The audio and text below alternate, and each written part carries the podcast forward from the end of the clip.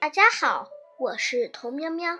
今天呢我要给大家分享一首古诗叫做咏柳。咏柳贺知章碧玉妆成一树高万条垂下绿丝绦不知细叶谁裁出？二月春风似剪刀。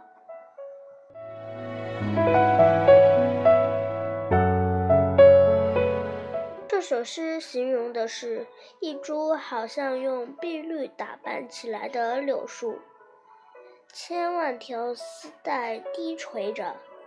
这可爱的细叶是谁巧手剪出来的呢？